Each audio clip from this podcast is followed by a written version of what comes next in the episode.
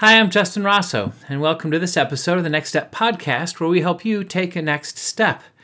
This is episode 20 of season 4 of the Next Step podcast, and it's also a Facebook Live reading of the book Delight Discipleship as the Adventure of Loving and Being Loved.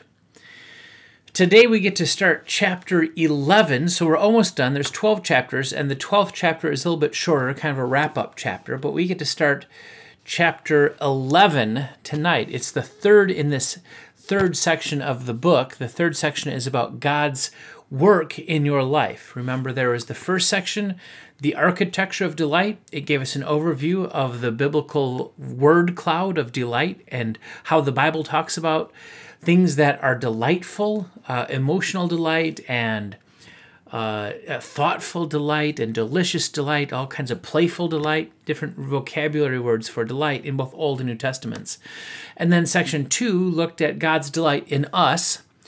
And uh, we used chapters on the treasured possession or I am my beloved's and my beloved is mine. Those, those were some language we used in that second section. And then section three has been a focus on our delight in God. But that doesn't mean all of a sudden this is like our side of the bargain. This is still God's work in us, but God's work in us that produces delight in doing God's will and, and walking in God's ways. So that's kind of where we are. And we are talking about God's Word tonight. In fact, God's Word is a delicious delight. That's something that the Bible is very clear, clear about. And chapter 11 is called God's Word Propels Your Adventure.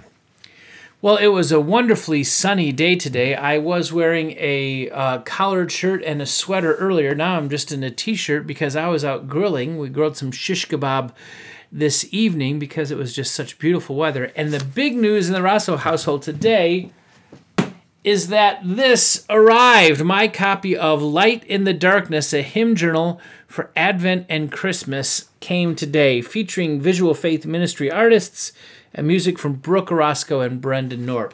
Brooke and Brendan have three songs in here. The other nine are traditional hymns and carols.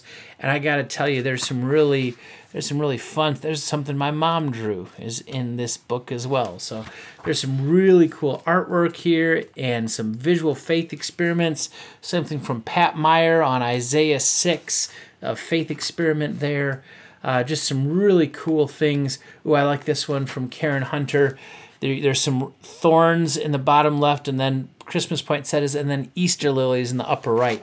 So you got to check this out. This is a cool, cool resource. I'll put a link in the description as well. There's the back cover, a really neat kind of Advent hymn journal. I really like it. Glad to have it in my hands. It's been a lot of work, and it's done. Look at these. These are all. These are the O antiphons drawn by Anne Gillespie, and they all kind of walk us through O Come, O Come Emmanuel and all the different verses there. And Anne's given us some wonderful art to kind of add color to and ponder and, and pray through. Oh, this is really cool. This is a neat faith experiment from again from Katie Helmreich. Look at look at that one. So anyway, I'm really excited to have Light in the Darkness in my hands. You can get it now on Amazon and uh, would love for you to well buy a copy give a copy to a friend walk through it with several people. Make sure you join the facebook page. I'll put that link in the description as well.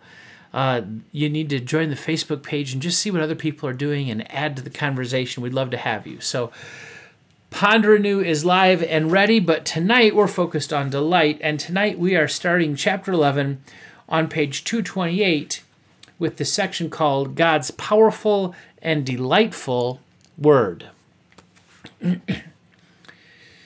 Every journey needs fuel, something to propel you forward. Your faith adventure is no different. And the fuel that God gives you to propel your adventure of following Jesus is like no other.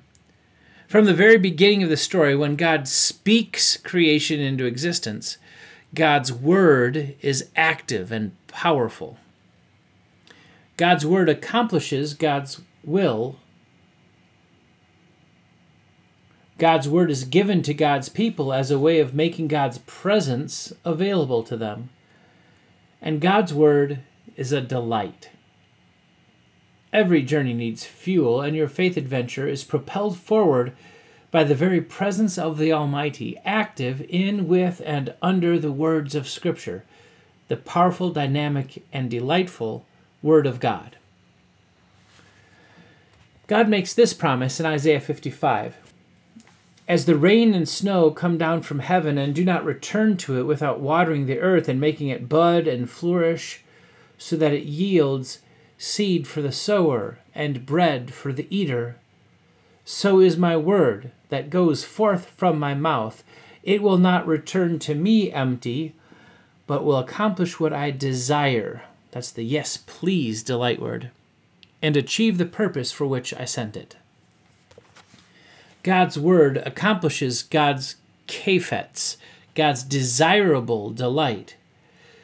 The result God desires because it brings such joy. God's word gets stuff done. And that powerful, delightful word has been given as a gift to you. The word of the Lord endures forever, and this is the word that was preached to you 1 Peter 1:25. The word is near you in your mouth and in your heart, that is the word of faith that we proclaim. Romans 10 verse 8. When you received the word of God which you heard from us, you accepted it not as a human word, but as it actually is, the word of God, which is indeed at work in you who believe. 1 Thessalonians 2:13. Let the word of Christ dwell in you richly. Colossians 3:16. You have the word of God at work and at play in you, doing stuff, getting stuff done. God's word is not some sort of magical incantation that lets you harness divine power. God's word doesn't come under your control like that. In fact, we might say it the other way around. You come under the power of God's word. Well, that might sound a little scary to people who value being in control. I'm looking at you. Coming under the power of God's Word may be the single best thing that ever happened to you, and the most fun. The river rapids can be dangerous. The biggest waves come with the most undertow, but for the whitewater kayaker or the surfing buff, riding the power that propels you is a delight. God's word is active and powerful in your life. God's word propels you forward on your journey of faith because of what God's word delivers. God's word delivers Jesus. Jesus is powerful. Jesus gets stuff done. Jesus is always loving and gracious and forgiving and patient and active and delightful. Jesus is always up to something in your life. Discipleship is the art, the adventure, and the delight of discovering what Jesus is up to in your day, today. That adventure is fueled by God's Word. Chapter 11, Section 2 Savoring God's Word, a delicious delight. Yum. How did you start your day today? Chances are, in the midst of your routine, you both read something and ate something. Maybe you checked the messages on your phone. Maybe you scrolled through the news online or picked up a newspaper do people still do that? And maybe you read some of this book on your phone, or on your tablet, or on your toilet. And at some point, you probably went to the kitchen and poured yourself some coffee, grabbed some cereal or a piece of toast, or maybe a granola bar for the road, and got on with the rest of your day. Sound familiar? Or at least familiar enough to recognize, even if the details of your particular morning today happen to be different from mine? reading and eating are so basic to your daily life, you hardly think about them. When I read, I read the words in my head. I actually sound out the words, which makes me a pretty slow reader. And not everyone does that. But everyone I know reads silently. They don't actually vocalize the words out loud unless they're reading to children unless they are children or reading to children, uh, or, uh, you know, reading on a Facebook Live video. But think about it for a moment. Reading silently is not how most people in most places for almost all of human history have experienced words. You probably have some general knowledge that the times and cultures of the Bible were primarily oral, mouth, and oral, ear cultures. Oral and oral. All communication happened with your mouth and your ears. Most people didn't read. And if you did happen to read, you always read out loud, even by yourself. Reading God's Word probably meant reciting Scripture from memory. And even if you could actually read a copy of the scroll of Isaiah or Jeremiah at your local synagogue, or one of the letters from Paul making the rounds to the estates that hosted churches, you would have read those words, even to yourself, out loud. The reader was an important position in the local congregation of the early church, though some historical evidence suggests not even all of the readers were literate. If you read God's Word by yourself or with others, you read the Word out loud. And you probably read it out loud repeatedly. And you probably memorized it by saying it repeatedly out loud. That's quite a different experience from how I live out the activity of reading in my day to day life. the differences with eating are no less stark. You can imagine the diversity in diet, eating positions, spices, utensils, and customs around meals in different biblical times and cultures, and how strange any Bible character would find our experience of food and eating today. I want to focus on just one difference the daily ongoing question of what you're going to eat. Of course, we wonder what's for dinner all the time in my house, but for us, the question is never if we have enough grain to grind into flour so we can bake our own bread. It's more like whose turn is it to run to the store, or would we rather get takeout? Maybe you bake your own bread, but I'm guessing you don't have to. In a pinch, you could always stop at the local gas station and pick up a loaf. But I suspect you don't usually get Wonder Bread at Sunoco. You probably find a much wider selection at a finer food supplier than that. And if you've never wondered if you are going to have a next meal, let alone where that next meal might come from, if you've never visited a food bank or a homeless shelter as a way of making ends meet instead of as a volunteer, then maybe you don't understand the connection between bread and food or between bread and life in the same visceral way that most of the people throughout the library of books we call the Bible would have. The question, what will we eat? The questions, what will we eat and what will we wear, are not about making choices between multiple restaurants or choosing the right dinner dress. What will we eat and what will we wear are daily questions of survival. Life needs food. Food means bread. Bread means life. You probably read something and ate something today you're doing it right now.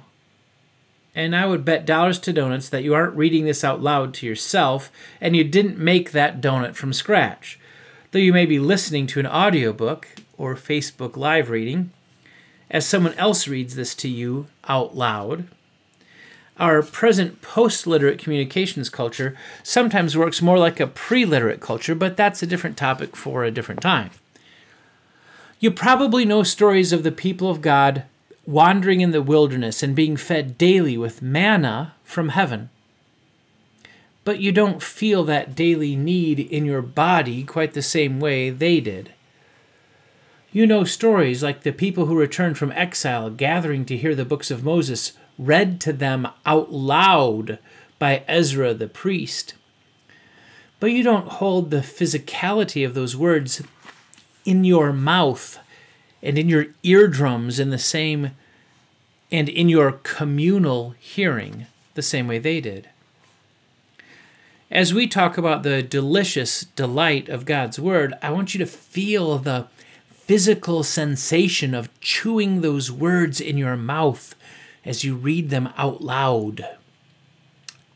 I want you to have your daily need for daily bread in the forefront of your mind.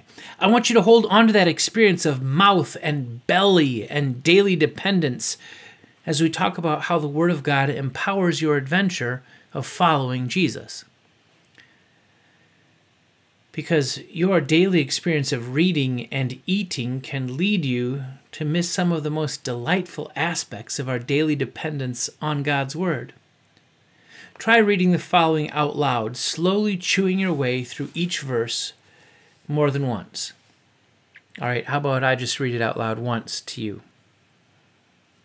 This is Deuteronomy 8 2 to 3. Remember how the Lord your God led you all the way in the wilderness these 40 years to humble and test you in order to know what was in your heart, whether or not you would keep his commands. He humbled you, causing you to hunger, and then feeding you with manna, which neither you nor your ancestors had known, to teach you that man does not live on bread alone but on every word that comes from the mouth of the Lord. Okay, talk me into it. I'll read it again. Remember how the Lord your God led you all the way in the wilderness these forty years to humble and test you in order to know what was in your heart, whether or not you would keep his commands.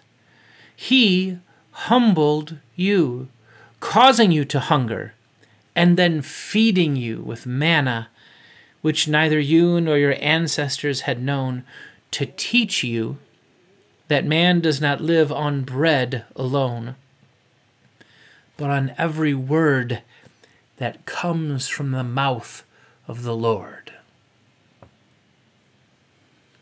Manna, bread from heaven, kept these people alive on a daily basis during 40 years of wilderness wandering. Daily survival depended on eating that bread. And God's people learned you need God's word in your mouth and belly for daily survival, even more than you need bread or food. As God's people, you keep the word on your lips and meditate on it day and night. That invitation to rumination is echoed at the very beginning of the book of Psalms. Blessed is the one whose delight, kaphets, is in the law of the Lord, who meditates on his law day and night. Psalm 1, verses 1 and 2.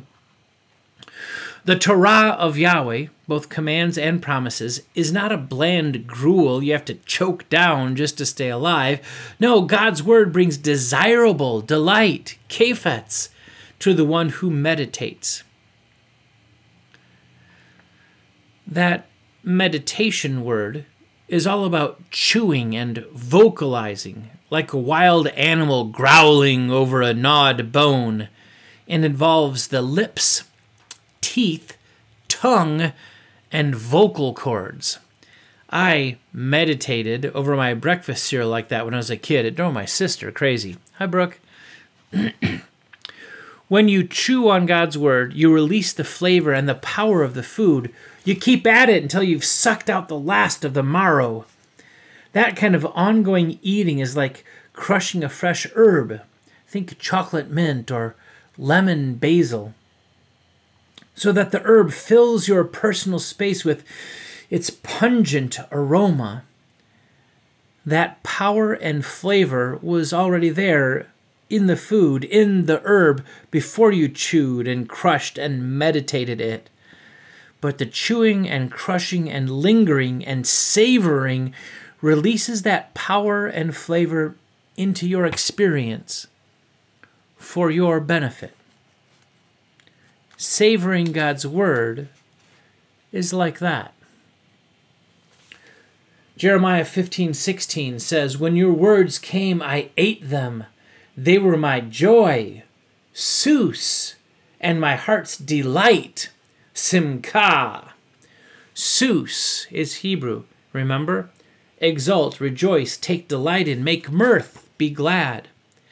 The prophet Jeremiah used his mouth and lips and teeth to interact with God's word. The result was both sustenance and delight. Joyful delight in the form of Sus, like Dr. Seuss, and Simcha, like SIM card, but with a backwards ach. Simcha, joy, gladness, mirth, delight. Joy that makes you jump up and spin around and shout, Woohoo! Isaiah 52 puts it this way Why do you spend money on what is not bread, and your wages on what does not satisfy? Listen carefully to me and eat what is good, and let your soul delight itself. The Hebrew there is from oneg. Let your soul delight itself in abundance. Incline your ear and come to me. Hear, and your soul shall live. The prophet Isaiah knows you need daily bread to survive, and keeping God's word in your mouth and in your ears is like eating the most delicious feast. God's word is nourishment, yes, nourishment that you hold in your mouth and chew on and meditate on and savor. God's word brings oneg rhymes with no leg, a delicious delight that gives pleasure as well as nourishment. Oneg, Hebrew for daintiness, tender or delectable, and exquisite delight. God's word in your mouth, on your lips, as you growl over it and savor the food that sustains your life again today, that image of both dependence and delight is at the heart of what God's word says about God's Word. Psalm 119 is the longest of the Psalms, the longest chapter in the Bible, in fact, and some, Psalm 119 counts as a hymn of praise to God for the Word. We've already seen how the word law can sometimes mean all of God's promises and commands together.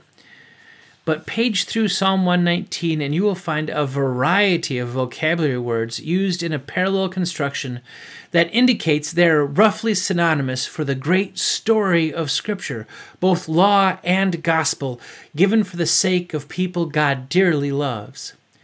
Your word, your faithfulness, your law, your precepts, your statutes, your testimonies, your words, your promise, your steadfast love, your justice, your commandments, your mercy, your rules, all of these refer to God's word. And all of them are, as the psalmist puts it, my delight. These synonyms for God's word are always active, always doing something. In Psalm 119, God's word saves me, answers me, brings God near, is fixed in the heavens, endures to all generations. And again and again, God's word gives me life, gives me life, gives me life. No wonder Psalm 119, verse 103 says, How sweet are your words to my taste, sweeter than honey to my mouth. God's word is food you need, but it's also food that tastes amazing. So think of reading God's Word not as a silent activity in a moment of quiet holiness. Rather, Imagine chewing on God's word like a hungry lion gnawing on a bone, trying to get the last wonderful deliciousness out of every bite, desperately needing that sustenance to make it through another day. Deep need and delicious delight both belong to your relationship with God's Word. We'll explore that idea a little bit in the rest of chapter 11. Hey, thanks so much for joining us tonight. So good to have you here. Uh, we're still waiting for election results. Can you believe it? And yet God's word endures forever, and so we put our faith and trust in Him and not in horses or kings or empires. So we'll wait to see what happens next. Thanks so much for joining us tonight. Uh, as always, check out the link to the uh, Patreon page for Next Step Press. We invite you to consider becoming a Next Step patron. Facebook live readings and podcasts like this are possible because of support from Next Step patrons. So thank you to all of you who already support the mission and ministry of Next Step Press. And please take a minute to check out whether you get it for yourself or for a friend or you don't end up buying a copy at all. Uh, today, this just went to the number one new release in hymns and hymnals in, on Amazon. So it's already starting to trend. It's a wonderful resource. It's got some great music. You'll love it. And the artwork by our visual faith ministry artists is outstanding. So please take a minute to check that out as well. Hey, so good to have you with us tonight. We'll see you next time at Next Step Press.